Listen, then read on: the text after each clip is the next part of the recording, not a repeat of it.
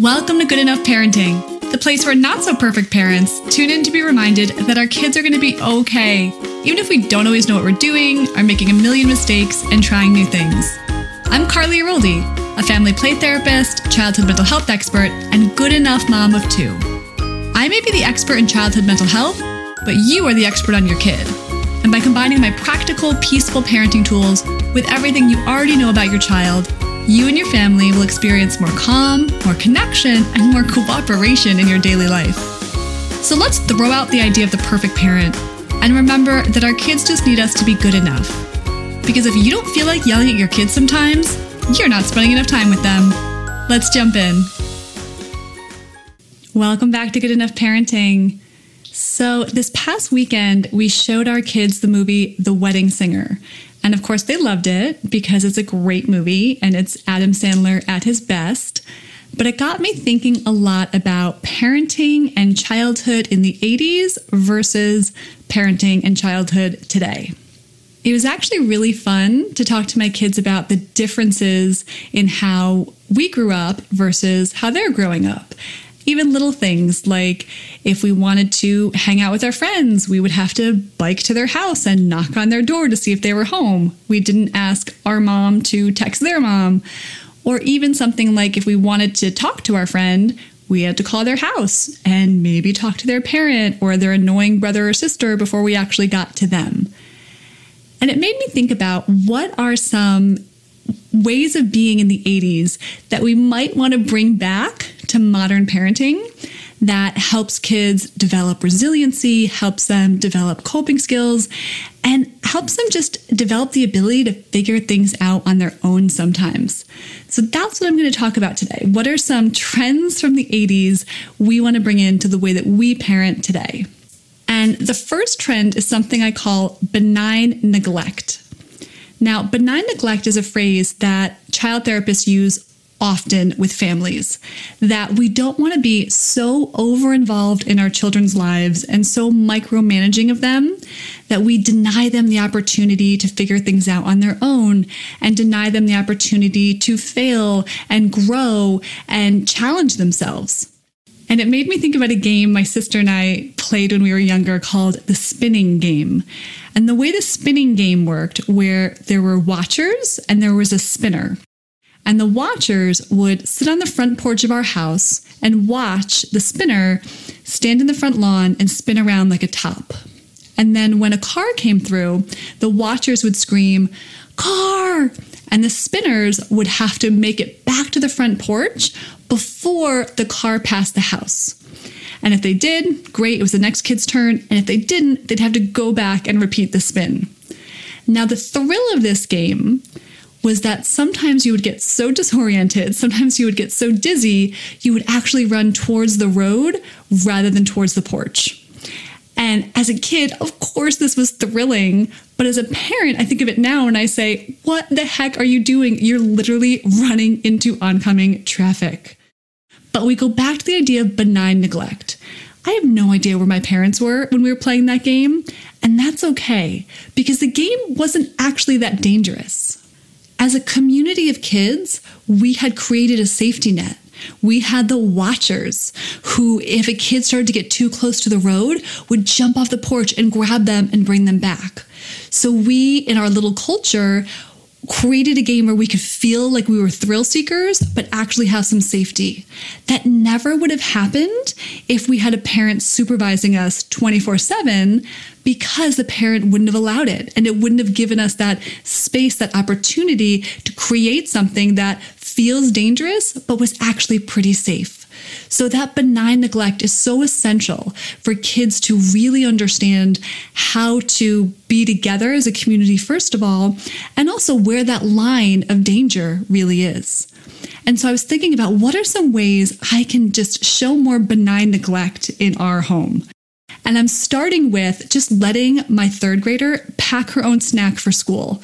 I know this sounds silly. I know it sounds simple, and hopefully many of you are doing it at home, but I haven't been. I've been making sure there's a little bit of a carbohydrate and a little bit of a protein and a little bit of a fruit or a vegetable in her snack. And I'm realizing I'm completely denying her the opportunity to have a little autonomy, have a little independence in figuring out what she wants to eat every day. And so now I just say, pack your snack for school, kid. And sometimes she puts cookies in there, and sometimes she puts raisins in there, and sometimes she puts a clementine, and sometimes she puts little bites. But the point is, no matter what she puts in there, it's going to be okay. I don't need to have this watchful eye over her. I can show a little bit of benign neglect because the outcome isn't going to be that harmful. If she has a couple extra cookies a week or she has a couple, you know, extra little bites a week, it's all right. We can show a little benign neglect to that. So that's the first trend I'd love to bring back. The second is the idea that kids should fit into parents' lives, not parents fitting into kids' lives. And that's really tricky to do in today's modern culture, but hear me out how this kind of looked in my childhood. When we woke up on Saturday mornings, we had chores, first of all. Like, if any kid remembers sleeping at my house on a Friday night, Saturday morning, we were dusting baseboards, we were vacuuming, we were sweeping. And then we had to run errands with our parents. I remember having to go to the dump and then getting to the bank before it closed at noon and then do the grocery shopping. This idea that as a kid, I had to fit into what my parents were doing for the week rather than them running themselves ragged to this practice or this play date or this birthday party or this special event that the town's created just for kids that actually teaches kids that they're the center and they're most important when what we really want to teach is citizenship and community in our homes. So rather than creating a weekend around what is on your kid's schedule, what is on your schedule? How can you bring your kid into that? And then, of course, you're going to sprinkle in some things just for them, right? You're going to make sure they get to things that are really important, but things that don't work with your schedule, it's okay to say no to. Again, I totally understand how difficult this can be in our modern culture, but it's also essential for kids to understand that they're not the center of the world, that they actually have to be flexible and go along with what other people in the family might need. The third trend is this idea that we need to let our kids fail we are so scared about our kids getting a bad grade or a bad report from a teacher or, you know, a behavior thing happening that we don't let our kids fail and face consequences. And I have a really vivid memory of this trend in action when I was a school counselor. So I was a school counselor in an elementary school for many, many years, and we had a phenomenal school secretary. And one day I was in the office, and a parent came in carrying a saxophone. And she said to the secretary, Oh, Brian forgot his saxophone this morning. Where can I leave it so he can pick it up before band?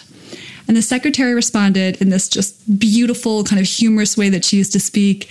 And she said, Oh, well, if you want to come back next week with the saxophone again, you can leave it right there in the corner. But if you want to have to not come back to drop it off, bring it back home.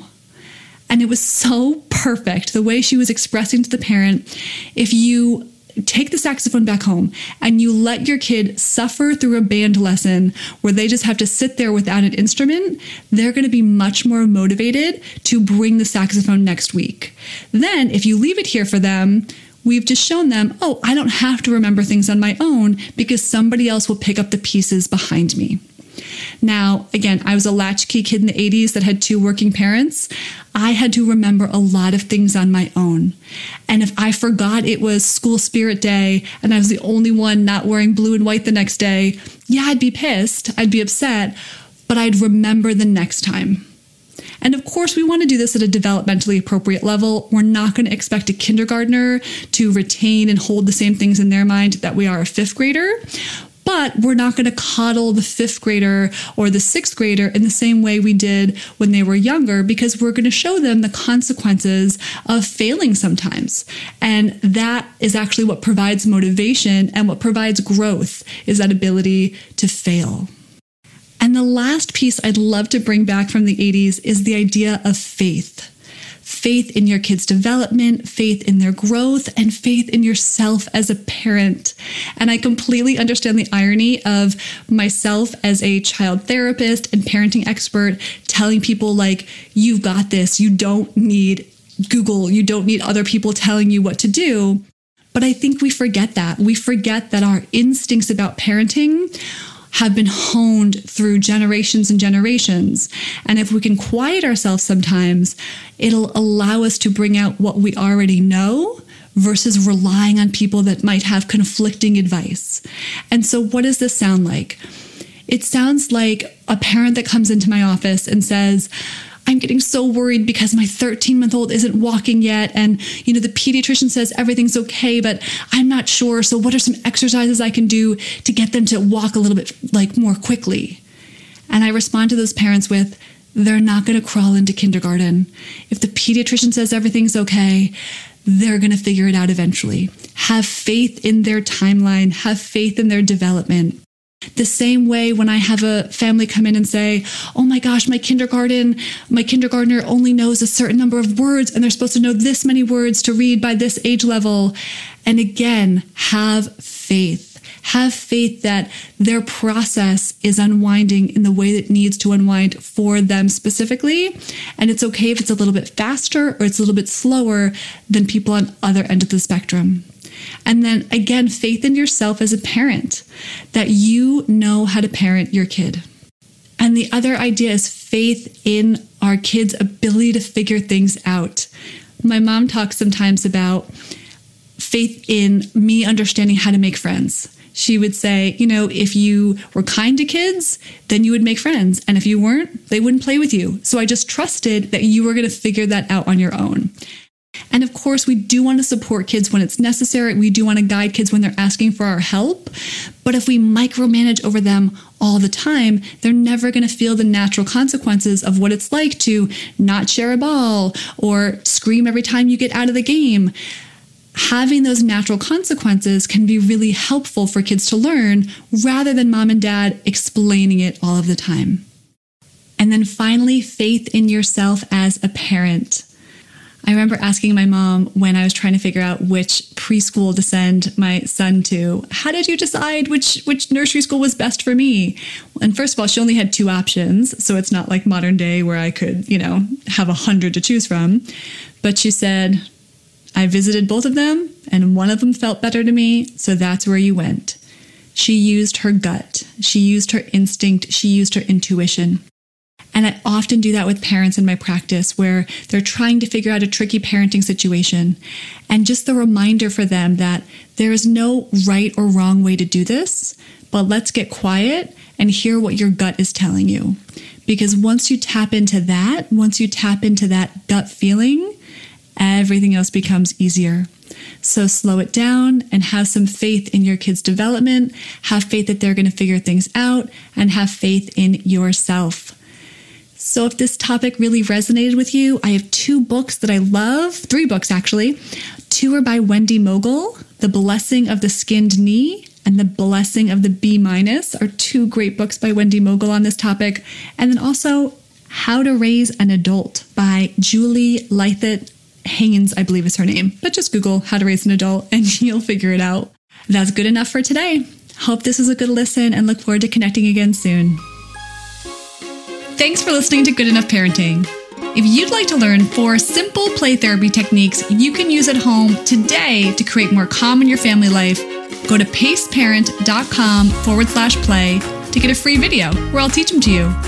And you can always hear more from me at Carley Counsels on Facebook and Instagram. And if you like what you heard today, please rate, review, subscribe, and share this episode with a friend, a sister, a spouse, any parent who could use a reminder that our kids don't need us to be perfect just good enough. Until next time.